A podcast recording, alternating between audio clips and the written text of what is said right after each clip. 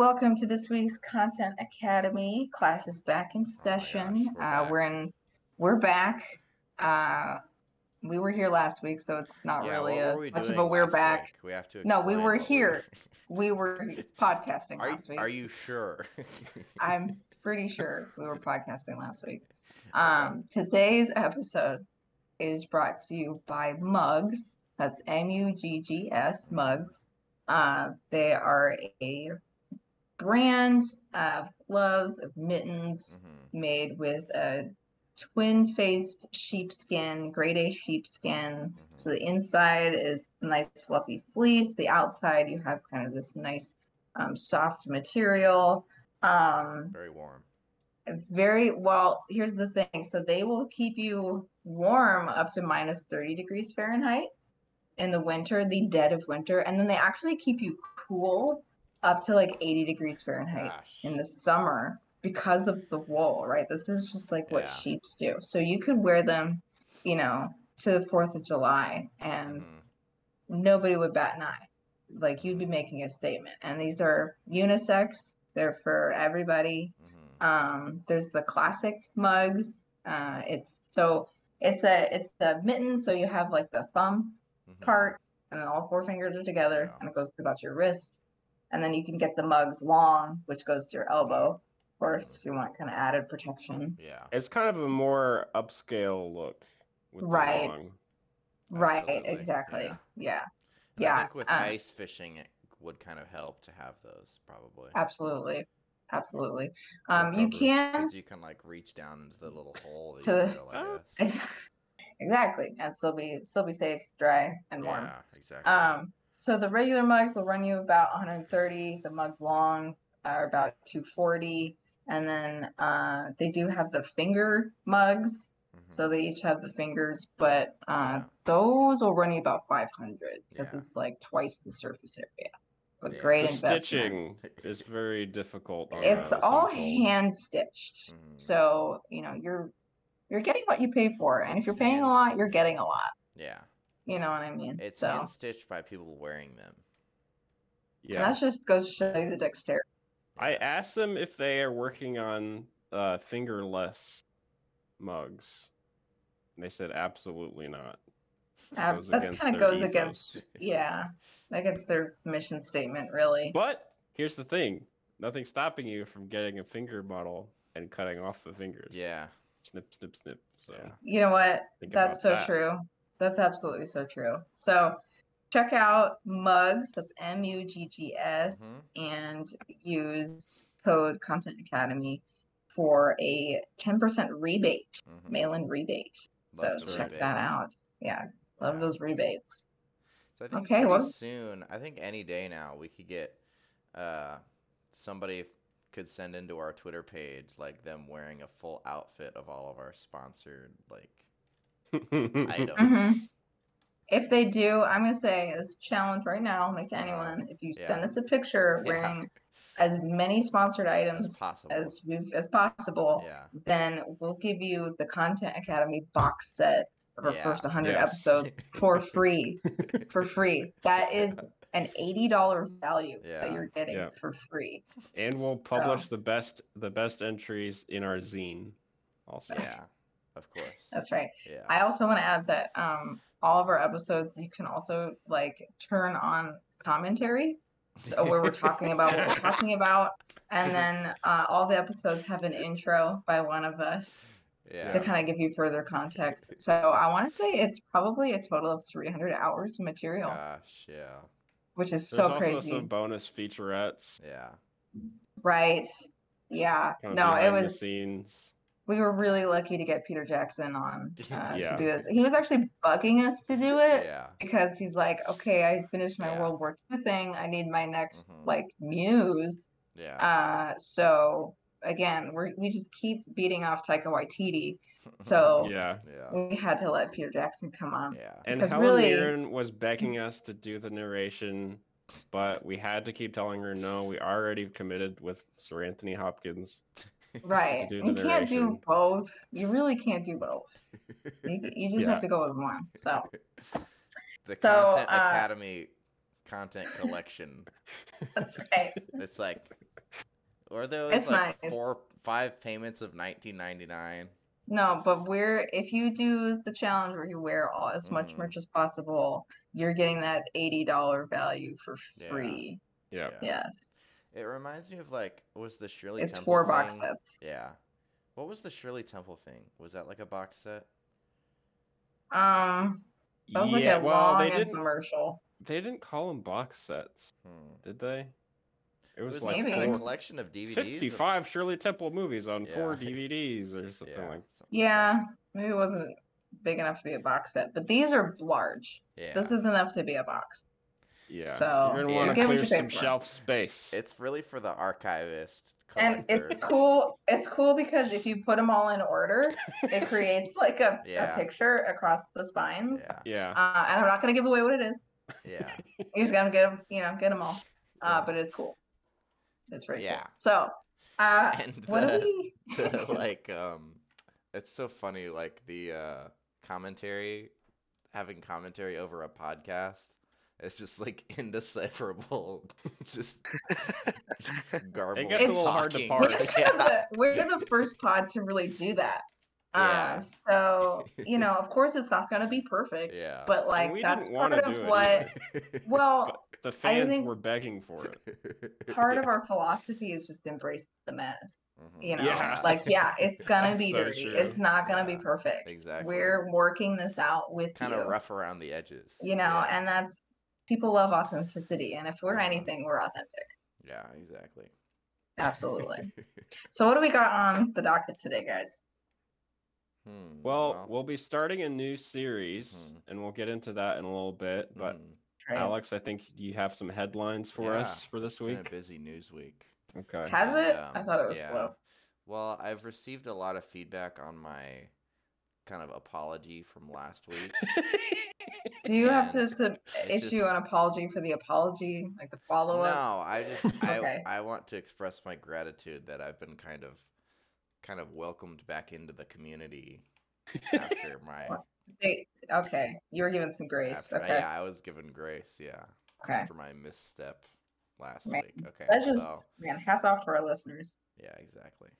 Absolutely. So let's see here. This is interesting. Um, video game publisher Valve won't approve Steam games that use AI artwork.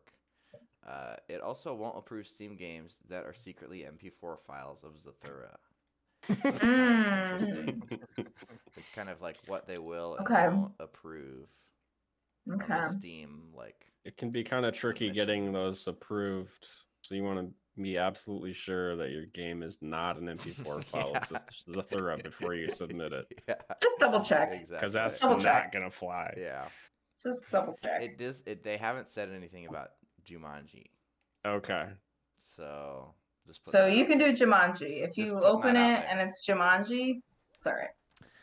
Yeah, I've seen what I've seen a lot of people doing is creating like they say that they've created a game that's on Steam, but it's actually just the title screen and as soon as you hit new file, you see that the Universal Pictures globe starts spinning. Oh. And then,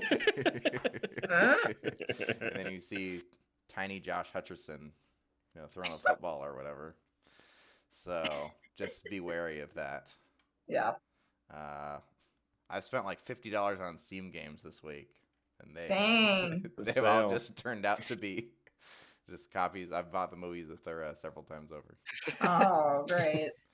Let's see. Um, Good Facebook movie will. Though. Yeah, it is a pretty good movie. Honestly, they could That's fair. they could have picked a worse movie to do. Yeah. Honestly, Yeah. yeah, Yeah. yeah. Facebook will soon release a Twitter clone. Did you guys hear about this? Mm-mm. Mm. It's like Facebook is, is gonna come out with a Twitter like competitor, same kind of style Okay. Thing. I think not gonna called take much. Yeah. Uh, hopefully, it too is bird themed. I don't know. Sounds like Yeah. it's knitting themed. Which Yeah, kind of good. I, mean, know. Facebook is for old people now, and makes as they get older, they're probably gonna start knitting. Yeah. So that's yeah, point. makes sense. Yep. Yeah, that's a good point. Wired reports that ultra processed foods are responsible for a, a host of diseases, and that drinking ginger ale and laying down actually doesn't improve your situation. Because drinking. Oh, what are you gonna do? Well, hold- this goes ale against actually- everything I was told. Yeah. yeah, ginger ale, shattered at my universe. the Canada Dry is that counts as, as being processed. So I think you just need to go the route of making your own ginger ale, possibly, Right. Because then it's not really. I don't know, but because then again, like you're, if you're whatever squeezing out the ginger root or or however they make it, that counts as you processing it, right? Yeah, define process, So I guess. As long as there's no machinery involved. yeah. Okay. I don't know what see. the FDA defines as process these days. Yeah. Hmm. Oh well. Let's Okay. see. This is interesting. Uh, a North Carolina amusement park has shut down one of its roller coasters after somebody spotted a large crack uh, that caused the support beam to visibly move out of place as the roller coaster cart sped past. Oh, Um, Okay. So somebody saw that, and then they reported it to the guest services, and they shut it down temporarily. Um, so not exactly news that makes you want to put your hands up. Oh. Uh-uh. Yeah. Yeah. So don't think that lap belt is gonna do much for you there. Listen, if I, I, I, if I die on a roller coaster, you know, it is what it is. Yeah. It was. What a I way to think it was go. probably worth it. yeah. They're so much fun. fun. Yeah. I hate them. I'll never go on one again. Maybe again. I think that like the maybe the crack is intentionally placed there to make it more thrilling. Yeah, Have we? Make have it gives a little about sway Yeah, exactly. when you go over it. Yeah, exactly. Um, this is interesting here. YouTube is threatening to block viewers if they continue to use ad blockers. So this is why I don't use an ad blocker. I simply close my eyes whenever an advertisement appears Yeah, because they can't Perfect. tell that I'm doing. that. nature's ad blocker. I would. Yeah, exactly. People are always like, "Oh, have you downloaded ad blocker? Have you downloaded this Chrome extension?" People won't shut up about Chrome extensions, and I'm like, "Uh, we kind of have a built-in. God gave us a built-in ad blocker, okay, hmm and it's just called closing your eyes, Closing your eyes, covering your ears, and going la la la la la la. Yeah, exactly. My question is, Yeah. my question is, how long is Chrome gonna be? They keep extending it. Like, how long is it now? That's a God. good point. Yeah, yeah. You gotta wonder. yeah. I'm just saying. Just saying. Anyway, Can you? Need some Ex- Chrome contractions. right? yeah. Jeez. Chrome extensions. Silly. Uh, Pokemon Go developer Niantic is laying off 230 employees. Gotta fire them all. That one was a uh, placeholder. That's solid. No, that's solid. I meant to delete That's- that one and that works. replace it with something else. It works. Um, Razer's new gaming mouse can seamlessly change between five different profiles. Now we just need to come up with five different ways to use a mouse. I that was my like. it. Yeah. What in the world? I don't understand it at all. Yeah. Yeah. Um. Oh, this is. Is one of the modes just like uh, it'll jiggle your mouse for you so that your team status There we go. that would be a useful one. you know. Absolutely. online? Yeah, as long as that's one of them, then I get it. Yeah. Um. This is pretty cool, and this is kind of um. This kind of has context to what we're gonna be talking about today, possibly. Mm. Uh, Virgin Galactic has completed its first commercial space flight. Uh, so Air Force Hmm. Colonel Walter Villadei has announced that their next project will be calling money units. Okay. So they kind of got going in Finally. the bag, and then next they'll be work on. Units, Nice. creds, Yeah, calling days, cycles. yeah, the cycles. That's another. That's another Yep. part of it. Yeah. Um. Let's see. Google has stopped plans to build its own augment, augmented reality glasses, and experts say that the company is likely shifting to a plan where people don't have to wear glasses if they can help it. so that's kind of that, That that would be nice. kind of crashed and burned. Okay. Yeah, that's all I had. Excellent. Thank you so much, Right. Alex. Thank you. You're very welcome. It's a pleasure. You know, A lot of tech Mhm. news, which you like to see. exactly. That's right. Yeah. So we are starting a new series that we're all very excited about. Um, and I have so just as an introduction, I kind of have a little right up here. Mm. Okay. During the 90s, if you went to see an animated movie, you typically knew what you were going to get. Colorful stories about princesses or animals with a mm-hmm. fantasy or fairy tale setting, themes of family or growing up. Characters sang songs, side characters were cute and marketable, and everyone lived happily ever after. This era is sometimes called the Disney Renaissance, when iconic films such as The Beauty and the Beast, Aladdin, and The Lion King restored the studio's reputation as a producer of classic family films. These movies were designed to appeal to a mass audience, but especially children, with straightforward stories, big emotions, bright colors, and relatable characters. It should also be said that on a technical level, these films were impeccably drawn and animated with finely honed writing and editing. And while voice acting was not always a highlight in this era, there were very few mm. bad performances, and casting Robin Williams in Aladdin meant that for better or worse, animated features were expected to include at least one or two A-list actors in their Pandora's cast. box right there. Yep, yep. By the end of the 90s, this trend had mostly worn itself out. The Disney formula was becoming too predictable, and most of the more well known fairy tales had been used up. And with the success of Pixar's CG animated Toy Story, other development groups were looking to incorporate the new computer technology into their productions. This led to a strange transitional period in animation where Disney and rival studios like Fox and the newly established DreamWorks experimented with new concepts and departures from the traditional formula. This development and release cycle began in 2000 with the films Emperor's New Groove, Titan AE, and The Road to El Dorado, and ended in 2003 with Sinbad Legend of the Seven Seas.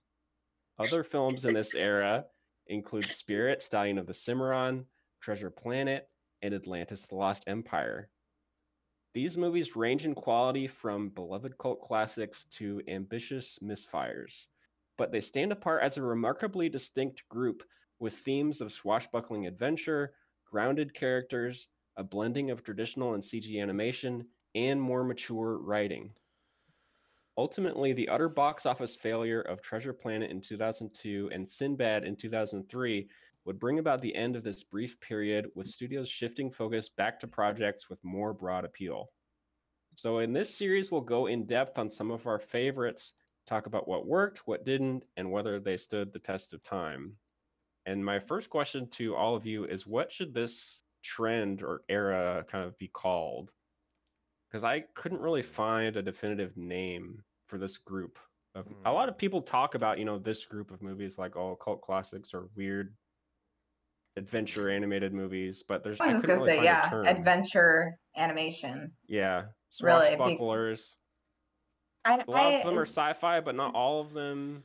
I mean, swashbuckling, maybe, but I think you could broaden it, uh, broaden the scope and just say uh, adventure animation because um, in the Disney Renaissance, like, sure, there might be elements of adventure, but it was more um, it's was kind of less of it less coming of age, more fairy tale, more romance based or romantic.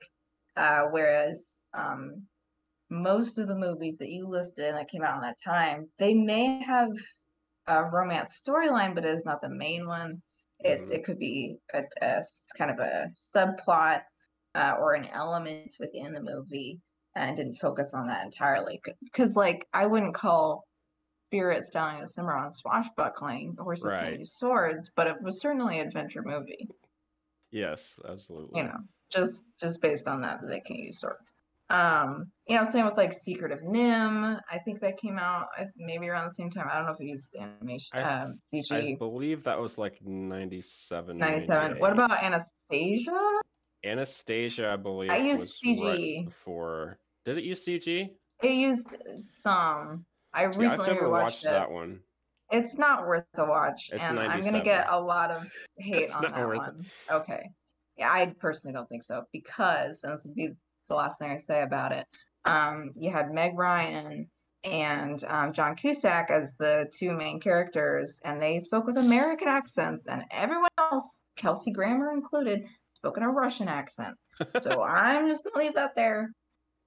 and viewers can, you know, listeners can make whatever connections they want Well, to. that's kind of another interesting thing about all these movies is they'll deal with language barriers in interesting ways. Or just not deal with it at all. Yes, or just do the kind of the, and I feel like Star Wars maybe started this where people are speaking different languages or aliens or whatever Yeah. monsters, they're speaking different languages, but everyone still understands each other. That Yeah, kind of thing. You know, Chewbacca makes a noise and Han Solo knows what he's talking about. Hmm. But, you know, my dog will make a noise and I'll be like, I know, right? So Mhm. I I don't know. I think it might be a little bit of that. that's how that's how Titan AE is in certain in Mhm. some segments. Yes. Road to El Dorado famously just ignores it altogether. right. Everyone Everyone, can speak English. everyone speaks English. Done. And sometimes that's that we just have to do it I like way. the way Atlantis handles it. Yeah. It's kind of a hand wave, but uh, Kida basically understands the English because it has like romance language roots and stuff. well, she knows a bunch of languages. They had the first exchange, and Yeah. um, Milo is like, "Oh yeah, it's kind of like this language, but it's using some loan words or something like that." He pulls like a. It's very much a um, uh, like Stargate with Mhm. um, what's his name? Who is the who plays the scientist Mhm. kid? Daniel. Daniel. Oh, in, in Stargate, it's Daniel. in Stargate, it's In Daniel. Atlantis, it's Milo. right. That. Uh, Star- yes, but like in Stargate, Daniel is like, "Oh yeah, I've known this language. I just didn't know how to pronounce it." This whole Mm. something really stupid Yeah. like that. But um, no, continue. So maybe before we get into the first, so we'll be talking about Titan AE on this episode. Yes. But uh so we'll but in the following episodes of this series we'll go into one probably three more at least of these list of movies. Mhm. Uh some Right. of our favorites or interesting ones to talk about. But any other thoughts you guys have on this whole kind of group as a whole? What stands out to you? Let's see. Well, so Atlantis was Disney. Mm-hmm. Emperor's New Groove was Disney. Oh yeah, studios. I guess, and like El Dorado was DreamWorks. Yeah, I'm just trying to think. Spirit was because, like, DreamWorks. Sinbad was I DreamWorks kind also. of characterize this um, group as kind of the studios that compete with Disney, making their own movies that are actually can contend with Disney movies at the time. Right. But Disney, And I- Go ahead. Disney contributed to this, to this um, grouping. So maybe Disney. This was a group that Disney wasn't maybe the leader in. Yeah, that's a But good they way of putting were- it. Uh-huh. It was an industry wide trend and Yeah. it kind of just appeared naturally as an extension of like, well, this is we're kind of tired of doing these kind of stories. Maybe audiences are starting to get tired of this, so we'll try something new. Right. And it was basically studios just throwing a bunch of sh- stuff at the wall and seeing what worked. And a lot of it didn't, and some of it did. Right. And it all kind of helped coalesce into Mhm. you know the next era of animation which ended up being almost all cg Yeah. So Right. let's see. Atlantis was Disney's kind of effort, and then Treasure Planet was was that DreamWorks? Treasure planet was disney also Oh, Mhm. okay, my bad. I would say that Treasure Planet is sort of the equivalent of Bluth's Titan AE because Oh, and maybe we should launch just go ahead and launch into the Titan AE. yeah You know, because as I was watching it, I was like, this is Treasure Planet. Why is Treasure Planet so much better? right yeah it could it's definitely it's hard to talk about them in a vacuum because Ti- treasure planet does so many things well that titan ae doesn't Just really do well Yeah. so yeah we can absolutely talk about that one other thing i'd like to know is uh prince of egypt was dreamworks' first big movie, and that came out in '98. And you could kind of make an argument for including that, but I think the fact that it is still like it's Oh, not an original 2D. story. It's all well. There's some 3D elements, I think, like the I've not seen it in a long time. Some of like Oh. the sh- big shots of Egypt, I want to say, or have CG. Yeah, Um, certainly, yeah. It also has music to a Um, it strongly features music and characters singing. It and also it is. had A-list actors. in It had A-list actors, but it also has.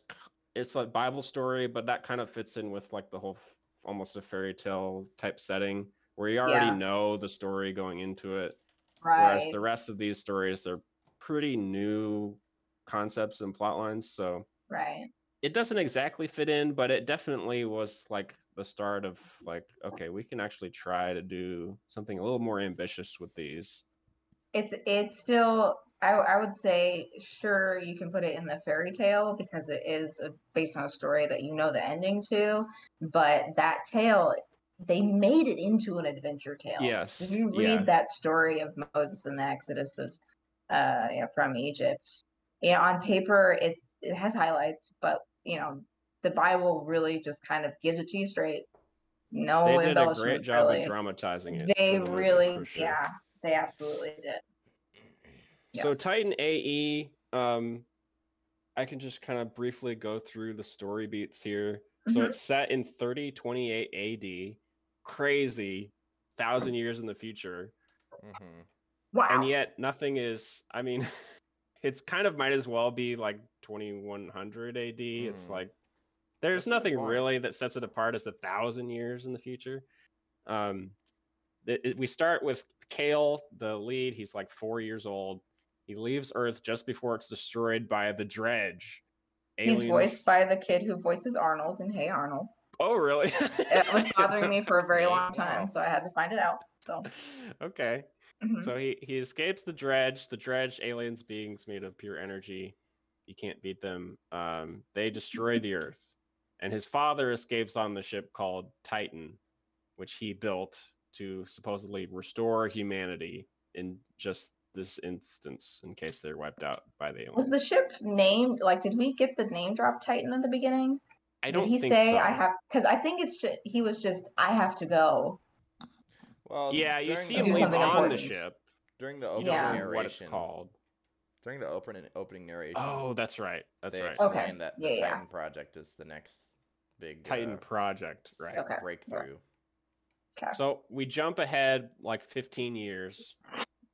Kale is working in a salvage yard sa- surrounded by aliens.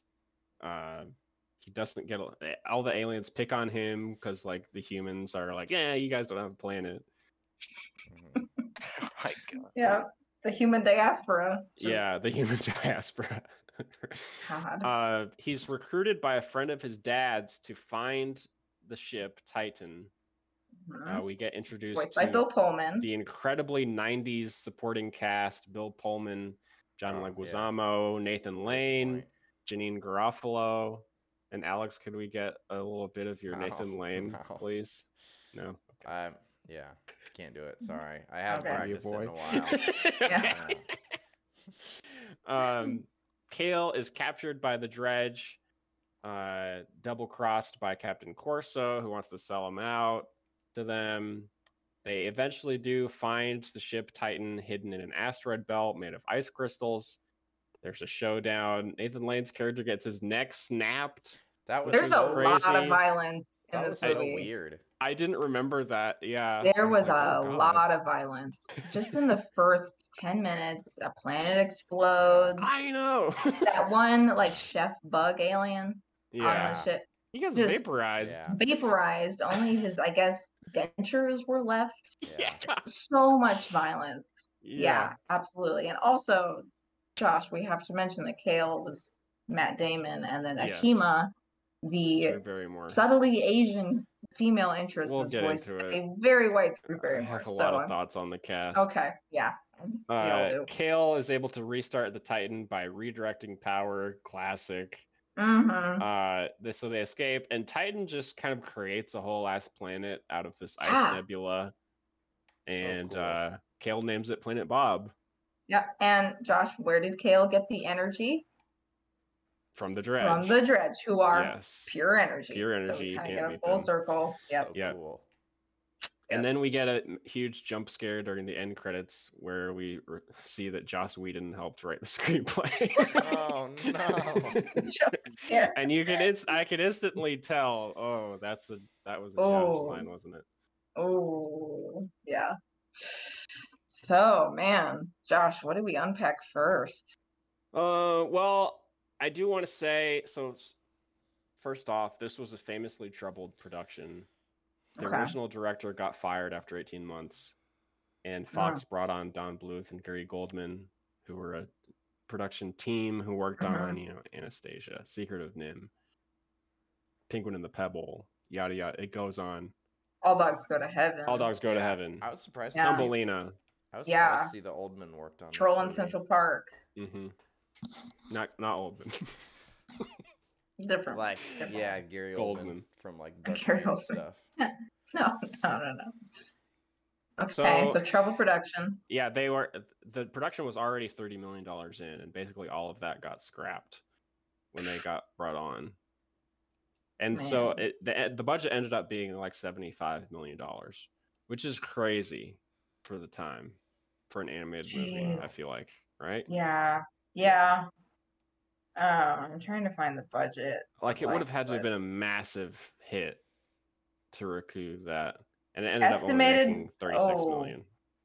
Yeah, um, budget estimated was 75 million. Gross box office in US and Canada was 22 million. Yeah, not good. They So, probably, they likely have yet to make it back in DVD sales. Oof. They're Yeah. just forever in the bottom of that Walmart go. DVD Yeah. bin. They're down there. They're down Keep there. searching. Yeah. Uh, so th- overall, the art direction I thought is not great. There's just Not like a lot of brown everywhere. Everything is muted and dull looking. Um, Which would have been fine had it been contrasted with anything, really. Yeah.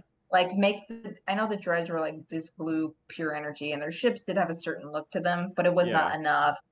You know, I wanted to see a lot more variance. Yeah. Absolutely. hmm I thought the it was humans I thought looked pretty good. You know, if you like Don Bluth humans, You gotta all like kinda Don look Bluth's exactly style. the same. They all have those like laugh lines.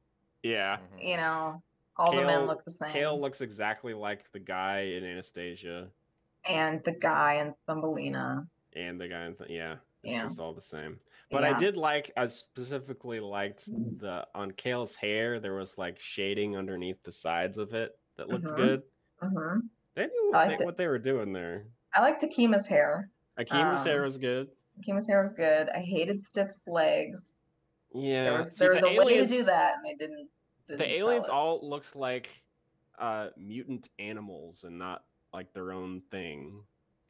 And I want to say that this was one point where Treasure Planet succeeded because Treasure Right. Planet aliens are memorable, weird, and That's a good point. just interesting to look at and seem Yeah. truly aliens, right? Whereas these were just like, I guess Stith was some kind of kangaroo with an extra knee joint. Yeah. and whatever the hell Pre whatever was, some kind of bat was thing. and pre and then yeah. Gune was some kind of turtle thing. I, thought I really don't know. just a mess. Just a to mess. kind of get another perspective, I thought that the alien, um, alien, different alien species were kind of, it was kind of cool because it was it was a response to the typical anthropomorphic fairy tale Don Bluth animals, where it's all Mm, these different okay. animals that that can talk and act like humans, and so this is it's It's kind an of like that in extension a of that. sci-fi setting. I Yeah. Like see. it's just he's he's just drawing Okay. what he knows, but here it's a Yeah. little bit. I like Alex. I like how you say that. Like, um, Don's just sitting there, just okay. We've got like 50 more scenes to do today. Like he's the only one Yeah. drawing. Yeah. Yeah, Well, he's surely he this did all the key designs. because they sure look like his style. So it's it Yeah. was either him or people studying under him. his I'm, well, group he that appro- left I'm sure he approved all the character Yeah. designs. Yeah. So it's Um, him and a couple animators that left Disney to do their own thing.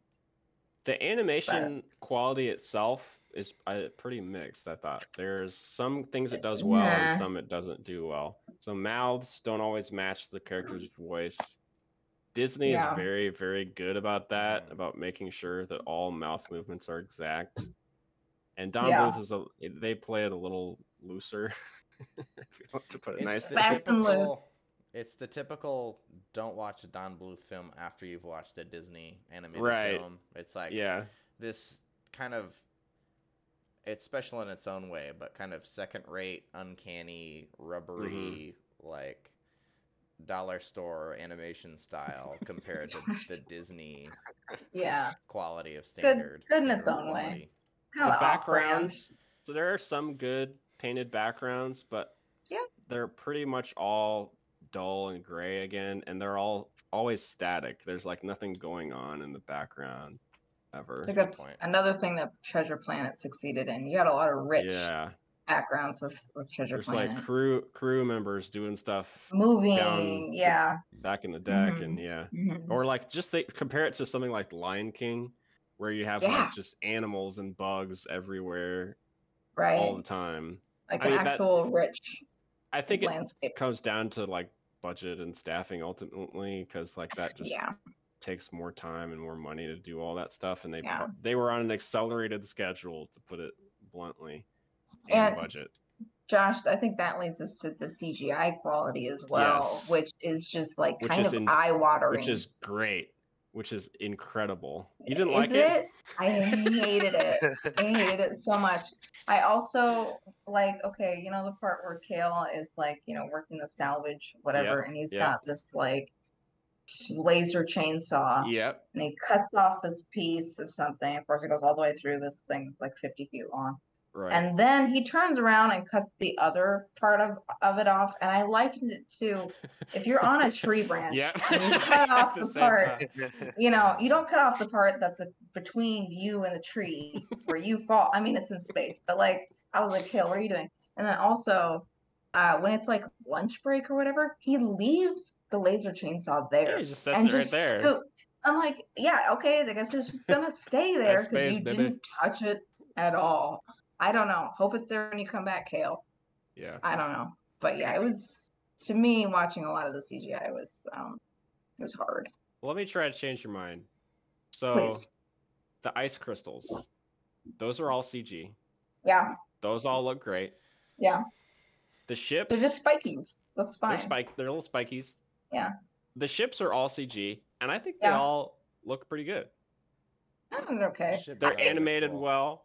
I'm more at like when it's shifting from the 2D animation and now we're into 3D. That transition is very hard. Right. uh, and it's when things start to move also you know with a ship moving slowly you know that's fine but Right. when you have like a person that is walking or something that does not look good Yes. And so they they used they filmed live action reference scenes. Oh, bless them. They didn't use motion capture. This was before they could really do that. okay But they did have reference scenes. So like Okay. specifically for that part where he's walking on like he has magnetic boots or something Mm-hmm. and he's walking on the outside of the ship. That was referenced by just a guy doing like that walking motion. walking in space okay Yeah. okay So yeah, the and they are still this was still at a point in the industry where they're figuring out how to or whether you can even blend CG elements and 2D elements. hmm And it doesn't always work here. Like there's a shot of like there's one shot early on when Kale, baby Kale is escaping and like you see the hand drawn Kale through the Mhm. window of the CG ship as it's going Yeah. by. And it looks pretty out of place. yeah Like it doesn't exactly blend together. It's like Paper Mario. Right. But I think in other in there are other parts like during the climax when Kale and Captain Corso are in the spacesuits. The Mhm. spacesuits are CG, but their faces are Mhm. 2D. And Mhm. most for the most part I think those blended pretty well. and they did try to um you know any cg people moments were zoomed out Yeah. you know so Mhm. it's kind of it kind of goes into it reminded me of um if you have a stunt double wearing a weird mask of the actor that they're trying to Yeah. be you know and you can Yeah. tell but you know it's fine that kind Well, of Toy. Story. So Toy Story struggled with like they had a few shots of CG people like Sid, and they right did not age well. At that true. at this point, CG people were still not really realistic. yeah, um, it's a it's- baby. But so but this way they were kind of able to have it both ways where they could have a CG body and Mhm. have the the can the ornate camera movements Mhm. and you know perspective changes that you can do with CG animation, but you still have the expressive and artistic look of the 2D face inside the little helmet. Right. So I thought that was kind of interesting way to do it. Ambitious. And they didn't they didn't overuse it. It's only in a few spots. And I Yeah. think the the- dredge being CG looked pretty good too. There were a couple scenes They had they- to. I feel Yeah. for it to sell it. Yeah. Yeah. There's a couple scenes where they look like they're kind of copy pasted on and just walking. but that's kind of Yeah. it is what it is. Eh, can you blame them? Yeah. yeah. So we should talk about the voice acting. Mhm. Um I don't know. I think overall it's pretty good. I like Bill Pullman and Matt Damon. yeah. Um they they do pretty well with what they're given. But here's what I th- this is my how I would change it. Take out Drew Barrymore and replace her with Janeane Garofalo as Akima. Really, instead of Stith. yeah. Stith, Uh, you could get someone get else rid of the character. remove her. I like Stith, but mostly just for Janeane Garofalo. Uh, right? Yeah. Like I feel like it's cool that they snuck Janeane Garofalo in there. Yeah. Uh, also, and then it, there's John Leguizamo just being John Yeah, Leguizamo in there. Being Leguizamo, yeah. But you kind of need that, you know. He provides literally the Sid character mixed Yeah. with Mole from Atlantis, Yeah. really, um, all in one. So I think that's. fine. I still think that they could have gotten an Asian actor to to voice Akima. You know, I'm not Yeah. asking for Aquafina. All right, like literally, Mhm. that would have been a very different movie. Uh, and I'm not saying that Drew Barrymore. Uh, I feel like she should do more voice acting. She has an interesting so? voice, you know, and you know it's Drew Barrymore, but she she puts a lot of emotion in her voice, uh, and so she wasn't sold it very well. I don't think she good at all. I liked it, um, but I think, yeah, I, I think the acting, th- that casting choice could have been better, and it was it felt like more of just a star power grab. Nathan Like, Lane was killing say it. We can all It agree. was great That was a subtle Nathan Lane. performance. Always killed it. yeah, Yeah, it was. He, it, it took me a minute to be like that. That's Nathan Lane. You know, it's a bit more restrained. It's a bit more evil. You know, so that was good. He plays a good high class villain. Mhm. He does. Thinks He he's better does. than everyone. Yeah. Yeah, and of course you got Jim Cummings in there as kind of, you know, whatever alien needs Yeah. to have a voice. um, to anybody that sounds like Tigger or Pooh Bear, you know, that's Jim Cummings. Mhm. Um, really, I I mean, liked there Pullman. is. And Yeah. I, Pullman was great. he had to do a um, lot of the exposition, which is always tough. true. But he's good Yeah. at that. Yeah. he's- Yeah, absolutely. And I'm glad they got the Bill Pullman eyebrow in there plenty. What's that? He just raises one of his eyebrows a lot. and, Like his character Yeah. does that too. Huh. Yeah. Um, there's also Ron Perlman briefly, Oh yeah. more Oh, in the beginning. father. right. Yeah. Um that's kind of the end of list for notables. I know they at- for at least the three leads, uh, Akima, Kale, and Corso, they recorded at least some of their lines in the studio together. Oh, cool. that does kind of make sense because I was gonna say that um that Damon and Pullman had good chemistry, Mm. Uh-huh. actually. Um, I felt like that played off played off each other well. Mm. Yeah. Uh, but again, Treasure Planet succeeded in the reluctant father figure and the rebellious teenage boy dynamic. yes. Just yeah. hands down. You really think so? And the whole like, well, will they betray him or not? Right. And See, Titan- every turn, every turn. it's- Titan yeah. AE tries to have it both ways, which kind of annoyed me. Or like Ah, so did Treasure Corso- Planet. Corso betrays him in that at the end of Act Two, I guess, and then at the end of Act Three, he sacrifices himself, which I guess Treasure Planet does too, but it's more earned because there's Yeah. a lot of they have you have the whole musical montage with him and Yep. and Jim bonding. They really did bond. So the betrayal felt more real. This was like, well, we kind of always knew he was going to betray him, you Uh-huh. know, c- because Kale never let his guard down around him. There was one, they had a similar montage where Kale got to drive the ship for like Mhm. 30 seconds. And, you know, there was quite a bit of music. I think, I hope you have a section on music for this too. About, that's the next Okay, thing. Yeah. okay.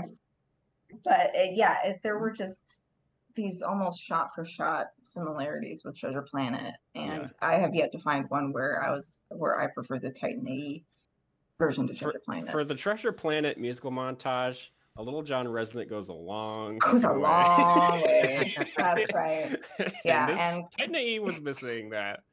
Cosmic Castaway uh, does not go very far for me. Dude.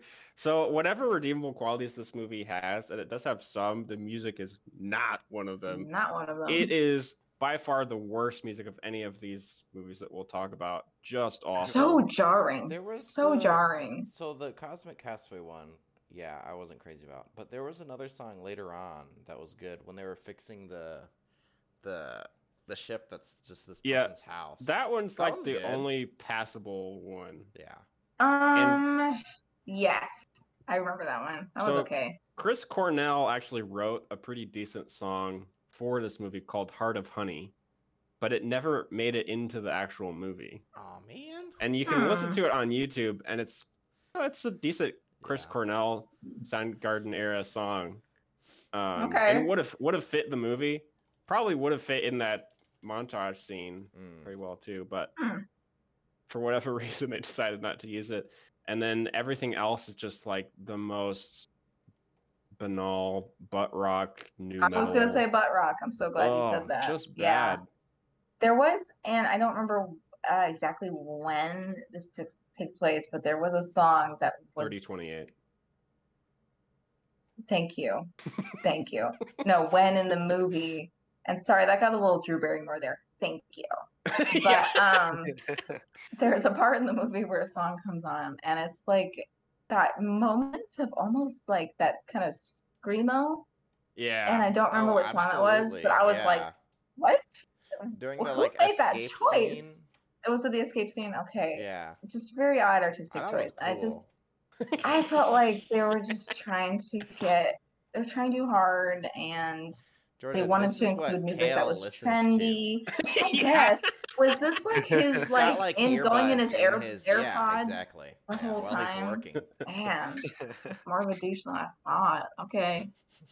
So okay, an- Kale. another fact about the music is apparently Harry Gregson Williams and Hans Zimmer So both weird. turned down offers to write the music, So to write the weird. score. Good on him.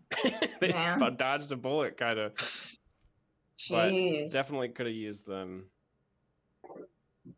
I I don't I mean yeah, I guess if for example Hans Zimmer had scored the movie and contributed, you know, one or two landmark kind of songs, that would have redeemed a lot. Yeah. Yeah. Yeah, That's very true. But we will get uh, plenty of taste of Hans Zimmer when we cover Spirits Dance. Right. He did Spirit. Did he do any of the other ones on here? Uh, I'm trying to think. I will find I out the answer. Think so. Um, Um. I will find out. Keep talking. Okay. Um. Uh, one good one thing I appreciated about this movie: runtime, ninety-four minutes, and Yes. excellent pacing o- overall. Absolutely. There's really no. I I feel like it could have used maybe one more set piece or reworked one of the set pieces to be bigger. Um. Mhm. but other than that there is kind of a one thing happens after another it's always moving along and it doesn't really there aren't, aren't really any parts where it slows slows down and loses your interest too much I will say I found out Treasure Planet and Atlantis were both scored by um, James Newton Howard. oh okay Oh, there's that. But yeah, Yeah. nobody else from Hans. Nothing else from Hans Zimmer thus far. he was a very busy man Yeah, and he's selective about his projects. Mm-hmm. Absolutely. He did uh he worked on prince of egypt Hans. yeah Okay. Good. That makes Um, sense. That tracks. Yeah, soundtrack to that is great. Yeah, slaps. Um, and then as we mentioned before, just to completely ignores language barrier. Mhm. Captain Corso in one scene talks with the Dredge, and the Dredge actually have subtitles. None of the other aliens Right. do. But Corso understands them, and he, they understand him. Which makes sense if they're making a deal, I guess. Yeah, It seems Yeah. like uh, Kale could like understand the dredge too, because he. Oh, could he? Well, when he was he was like sneaking around, he was able to escape from from his prison cell, and it's unclear how exactly. That's- God. No, That no. part He, he so does funny. this thing. He does this thing where he like just connects his escape two fingers, Yeah. and then he like separates the Yeah. energy. He's What like, an "Oh, if I just make these two points, yeah. I can separate them." Yeah. Yeah. What yeah. an oversight by this. No, he does seem to know the tyrannical alien race that Yeah. seems to have power over everything. Yeah. But he was like energy. sneaking around and he was watching their like the mm-hmm. dredges like they have this Nazi overlord that they watch. Mm. The Like- Queen. The queen. Okay, the queen, yeah. And it seemed like he knew what they were talking about. like when they were gonna, they, they were like They were jettison the girl. Yeah, exactly. Yeah, and he's like, "No." Yeah. Why Maybe are just you everyone he was just inherently understands the Dredge. Just their 'Cause they're speech pure is like broadcast into your mind. Because they're pure yeah, energy. that's a good like that's a good kind of head canon. But also, yeah, maybe I mean if they're everybody's so scared of them, everybody knows who they are. Like at that cantina scene, everybody was aware that the dredge are the bad guys. Oh, yeah, so they're I pure assume. Oh yeah. I assume like maybe in school or something you learn their language just to kind of help you yeah. help you survive better or something. I don't know. Oh, I got Miss Matthews for Dredge One. I don't know. Oh, she's the worst. Oh, I actually man. think that the setting and the world building was one of the things that I enjoyed most about the movie. So Yeah, I guess it did like kind kinda of. stuff. You've got more the lived-in, dirty Star Wars Oh, president, absolutely. you Yeah. know. But guess who else did that? Treasure Planet. Yeah. Wrong. You guys are um, Correct. you This movie keep- also. you guys keep talking as though Titan AE didn't come first. This is That's like a good two point. years Like before Treasure Like Planet. like That's Titan point. AE ran or and walked. Atlantis, right? Uh, Yeah. Treasure Titan AE um ran itself into the ground so that Treasure Planet could also run itself into the ground, but be remembered later on. Okay, Yeah. like there are, it's. I don't think Titan AE. I don't. It's not talked about in the same way as Treasure Planet as like it being memorable. It's memorable for wrong different reasons. Memorable memorable because of where it failed. Mhm. Whereas Treasure Planet, I feel like is memorable memorable because uh it like it bombed, but it's still kind of a mystery as to why, because it did strike a chord with so many young people who Yeah, still remember it very the fondly. audience for sure on that. Yeah. I think it yeah, also it was a had like a sleeper. I think it had a really, really bad release window. Like, let me see. Uh, Um, uh, something else really big came out that weekend or something. yeah, yeah. You're I mean, you're probably right. It came out in like November of 2022. But I don't know what else was coming out around that, That time. was um. Okay. Oh, that was a Wednesday. Weird. that was it. That's it. That's why it bombed. Came out on a Wednesday. That Poor oh, that choice. weekend, Harry Potter and the Chamber of Secrets came out. So Ooh, That's kind of- so nothing Like, else is well, gonna. do I- do I see a pirate movie and a pirates in space movie, or do I see the first adaptation of this Hmm. beloved children's book series? Yeah. Um, also, the budget for Treasure Planet was twice of Ti- Titan AE. Uh, really? Yeah. Yeah. Um, but they made like three times the gross, like almost four times the gross, which is still not enough. Hmm, Yeah, Well, still Joseph enough. Gordon-Levitt's got to wet his beak. that's a Digio. good point. Yeah. And It's You don't Emma Thompson, cheap. Martin Short, Yeah. you know. that's Yeah. true. But eh.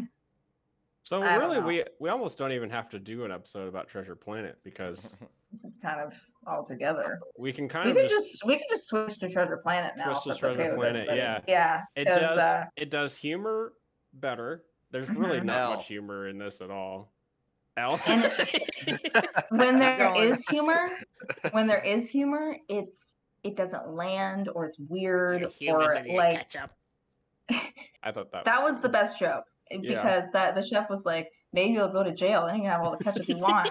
And I'm like, uh, did they serve ketchup? yeah. space prison? Jail's notorious for having I have- infinite ketchup. I have more questions now than I did it's like- before. Maybe it's like they send all the humans to jail, and at- at the jail they have what the humans want.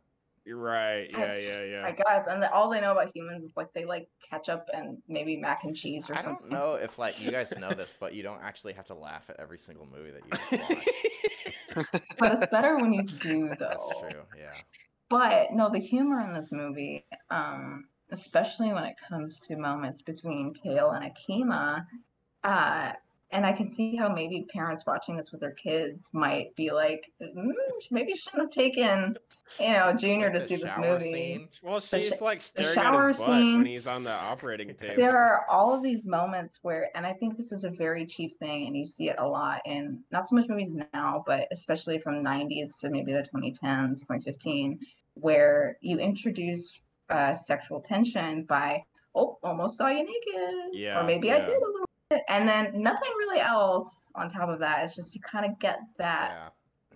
little moment and then suddenly oh it's not this awkward thing where now they're going to be awkward around each other it's more like oh we like each other now and that Yeah. happens both ways for the both of them and there's also that weird scene where like you know kale just has a towel and Akeem akima's like touching his hand to see the map and then kale's like could really use those pants right about now Yeah. and it took me a second i was like oh that's Like, not for a kids movie right there. yeah, Yeah. no, that's let's not do that.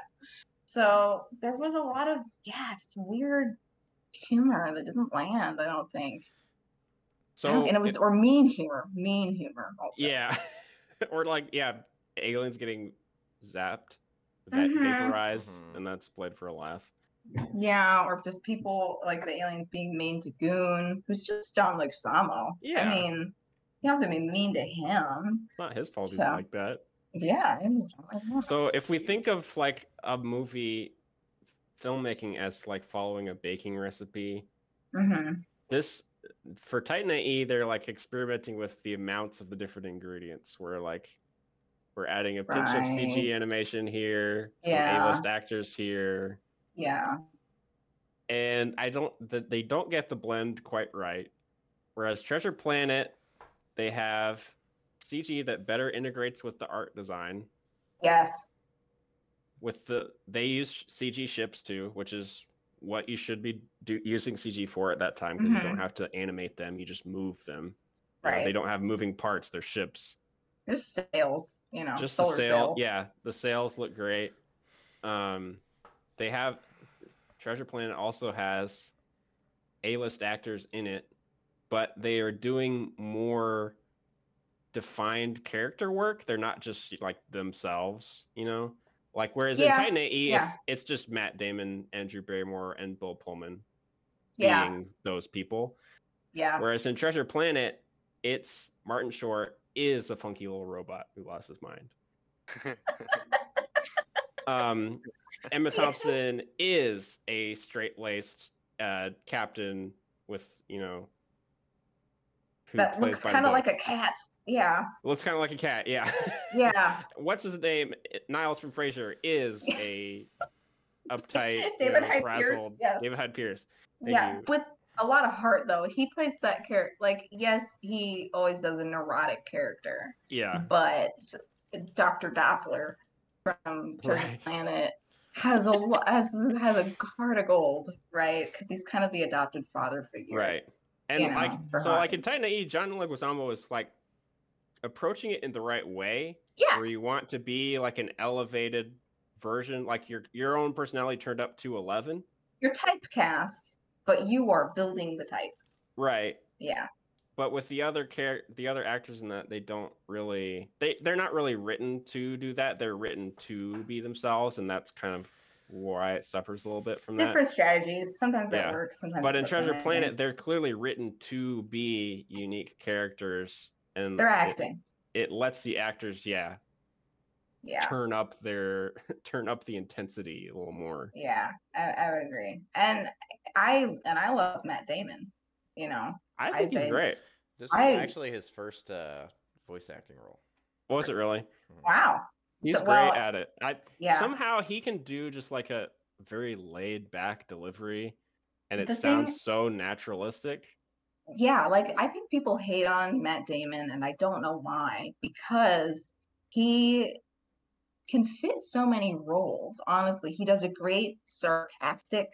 hmm He does Yeah. a great earnest guy.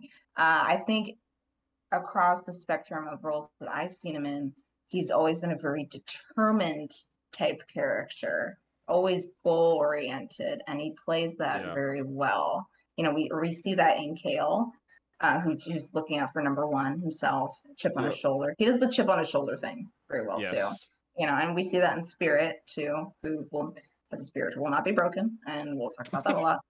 Um, so yeah, I as if this is his uh yeah first role in animation, I think he did did very well given He's to him. one of the people I'm looking forward to seeing his performance in Oppenheimer. Right. right. Yeah. Mhm, too. mhm. And the Nike movie, right? Oh yeah, That's out. yeah. Uh, Yeah. yeah. It's Yeah. funny. I just realized uh, Kale's character design looks like Matt Damon in the um, Goodwill Hunting. In Good Will Hunting. Yeah, for sure. Oh yeah. Oh, it does. It's the hair. It's the '90s hair. It's the hair. style. That's the hair.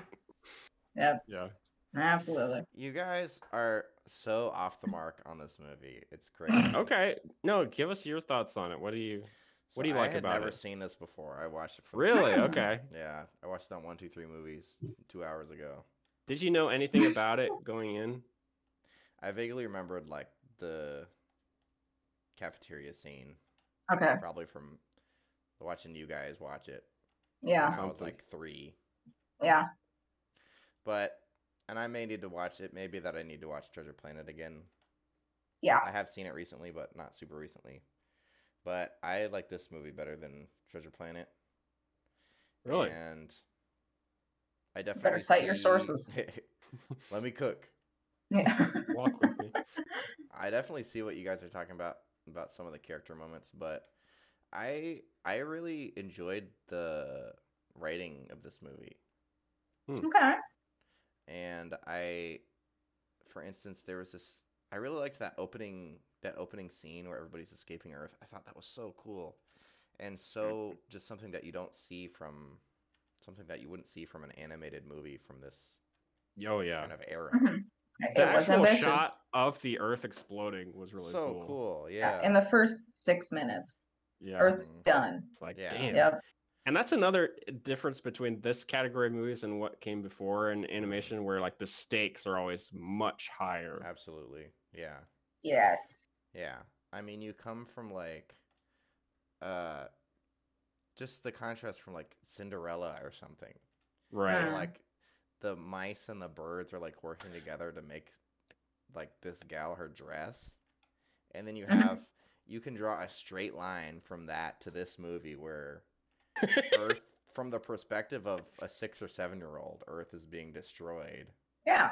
and I loved that this the uh there's some dialogue in that scene where um obviously this this child doesn't really know what's going on Right. um and they get in this to him he- they're just getting in a cool vehicle and he's like can i drive right. Right.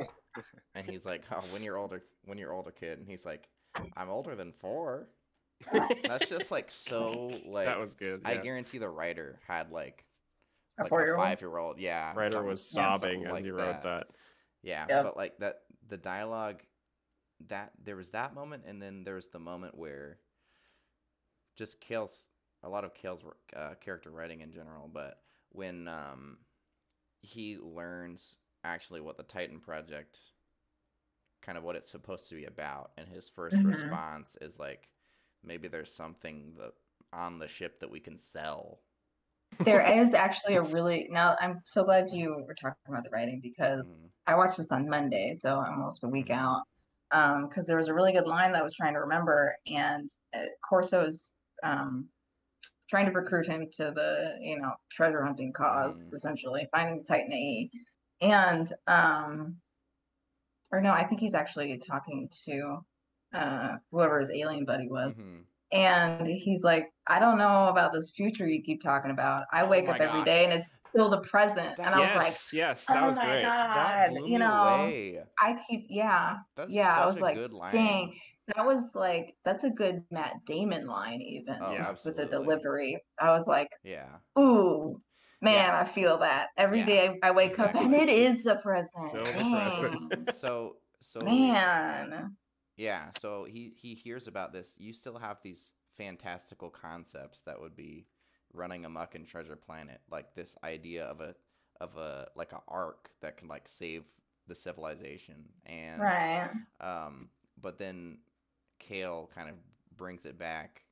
He kind of grounds the situation hmm in a the great way that this movie does and he's like he's just looking after the people in this movie have real jobs. They scrape by. Yeah, it's Right. very um like you guys talked about the setting is very uh gritty and this movie is um seems very uh obviously and proudly star wars inspired oh yeah. and You gotta. there's you can actually line- see the Death Star in yeah the there's the little Death human Star. I colony. pointed that I noticed I I thought that. the- yeah The laser pew pews sounded a lot like Yeah. the yeah, Star Wars sound Yeah. effects. And indeed, um, uh, the uh, there's a scene where Drew Barrymore's character says, "Do you want me to get out and push?" And that's yep. like Leia says that to Leia. Han in Yeah. in episode Yeah. five. And so, Yeah. um, just I identify with the setting more because the setting of Titan AE's is more relatable than the Disney has this kind of fake like AI made uncanniness um where it's like Don Bluth's underrated catalog is kind of more it feels like a human actually Yeah. went through drew, and drew every frame it's more rough around the edges Mhm. and so this movie the writing in this movie just reaches realer um points than I could ever I could ever see Treasure Planet reaching Hmm. It's definitely more of a grounded story, hmm more kind of a more cynical story ultimately. yeah. absolutely And I think if it had like the more engaging music, if it had better set pieces, if it had more a more interesting color palette, you know, Mhm. it could draw all that stuff together and become a Mhm. better overall package, but it's kind of fighting itself well yeah some of these elements. you I think you can it, blame that on the shift of um art They did- yeah. the We don't know Yeah. how how much they had to, you know, they were starting way behind, Mhm. obviously. Yeah. you want to give it points for that that unfortunate um back, back like the unfortunate situation that they found themselves in but Right. you have to take the movie based on That's a good what point. the movie is That's a good point. but um yeah i think Hmm. i think that that um well lost my train of thought Yeah. you just preferred this to Treasure Planet, really. yeah I want to point out um when I was watching this and we finally get to the point where they're him and Akima are trying to make it to Titan because they figured out where it actually was. Uh guess where Titan is? It's in ice. hmm a field of ice that they have to avoid to get to Titan. Oh, like the. Titanic. Like, Oh, Oh, really? I see. yeah nice. like they had to have done that knowingly, right? yeah like, that was so it was so weird so like this big technological achievement is is it the technology to create a ice. planet Yeah. Yeah. See, I just thought well, like, happens to be oh, it's a circle. Exactly maybe there's like a planet. yeah You know, there's just this is going to be a big, big arc ship for them to live on. Yeah. You know, but no, it's a terraforming. It doesn't even terraform. There's no terra to Mm-mm. form. It, it like it just makes one in Yeah. uh a minute yeah. fully formed, Well, I think that no acid rain. Like that's amazing. kind of introducing a little bit of headcanon here. Okay. Okay. So your mileage may vary.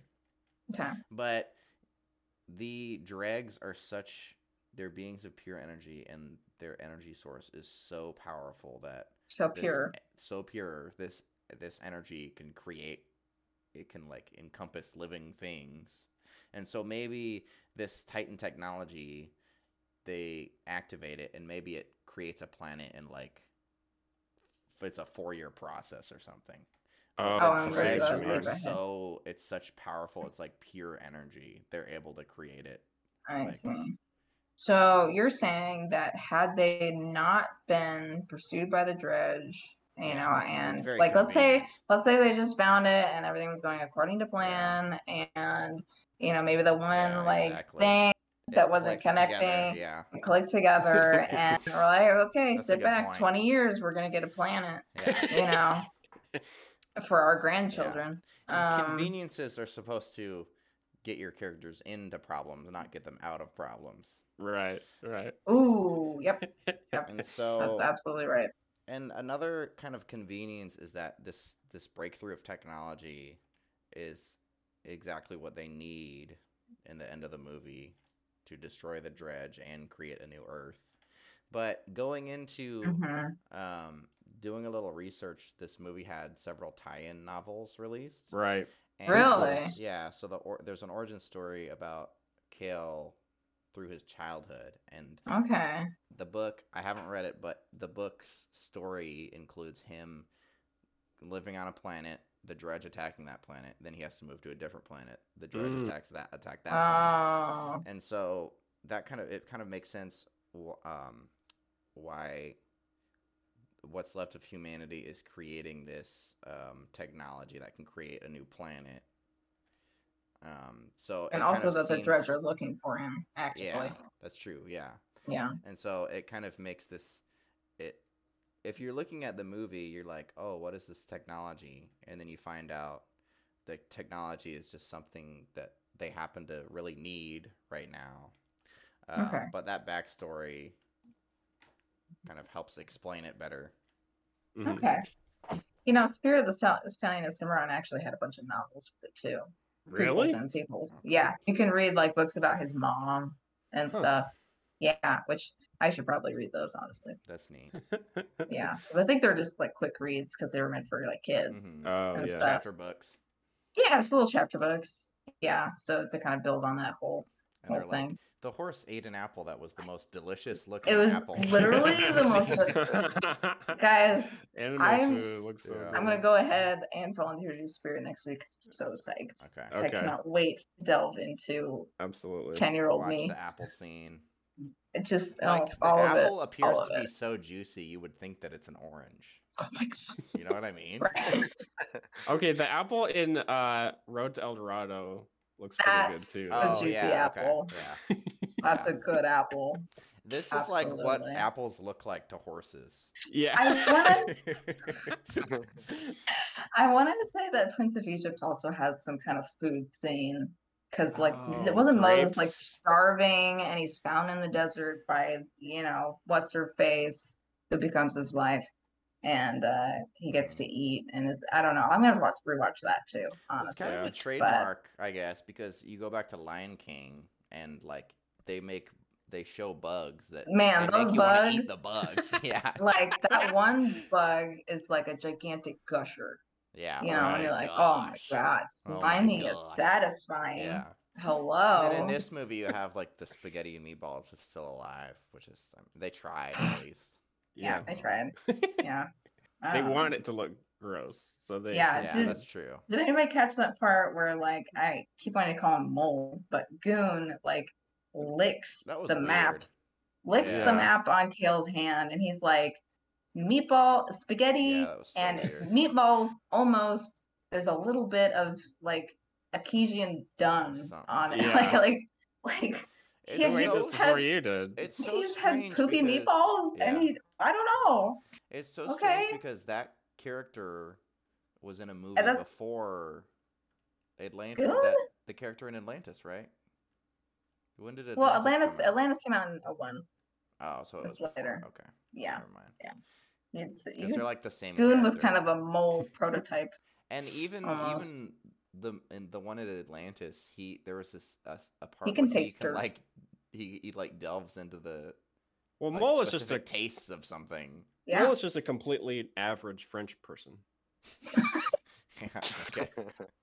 Okay, we got to be careful not to dive into all these movies all at once. yeah. Let's reel it in. Let's wrap up. We wrap got up Titan IE. Titan AE. uh, Final thoughts. Seven out Again, of eight out of ten. I I think it's just a treasure planet before treasure planet. Kid with a map. Father figure that betrays himself. Uh, you know, It's treasure not payoff at the end. because it came before. I know. I'm not. I didn't say it was a ripoff. It was just like a pre-treasure planet, Mhm. and treasure planet went and did it so much better. Okay, I see. Um, but I think they're I wouldn't call them redeeming qualities, but maybe just good moments Mhm. of the film. Okay. And Josh, why did you pick Titan E? Well, I think it's we we had to have Bluth representation, Absolutely. Absolutely. and this Mhm. uh, it should be mentioned also. This movie basically ended his career. Yeah, it was the last one he did. yeah. We did talk about that before in a previous series. Yeah. This was kind of the end of Bluth. and we'll see a lot of. I, He's working on a new one. we'll see a lot of movies here Dragon that Slayer uh, movie. yeah they're trying to get a Dragon Slayer. uh, a lot of these movies ended careers, I think, or Yeah. shifted careers, Yeah. shifted fortunes. Yeah, I mean, not for any of the voice actors, I would say. No, I think they just kind of kept course. That is Uh, one nice thing about voice acting is if it totally bombs, usually the voice actors are not pretty blamed for it. unscathed. Yeah. Yeah, Yeah, but it's ambitious. It gets a few things. For, it tries a lot. Gets a few things right. Doesn't Right. quite hit on all of them. Mhm. Uh, but it kind. I think it kind of sets the tone. It's a good baseline to judge a lot of these other Yes. movies off of. Yeah. You know, more mature themes, more maybe boy oriented wave of films as Good opposed to like girl oriented Yeah. Disney Mhm. Renaissance In a movies. very old-fashioned way of looking at it, but yeah. yeah, I mean, but that's not to say that that is exactly what they were going for. yeah, Yeah. They wanted to target the young boy They audience. were old fashioned times. Yeah. Yeah. Different times.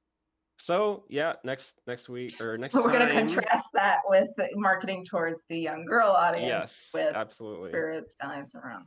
Absolutely. Hmm So stay Cool. tuned.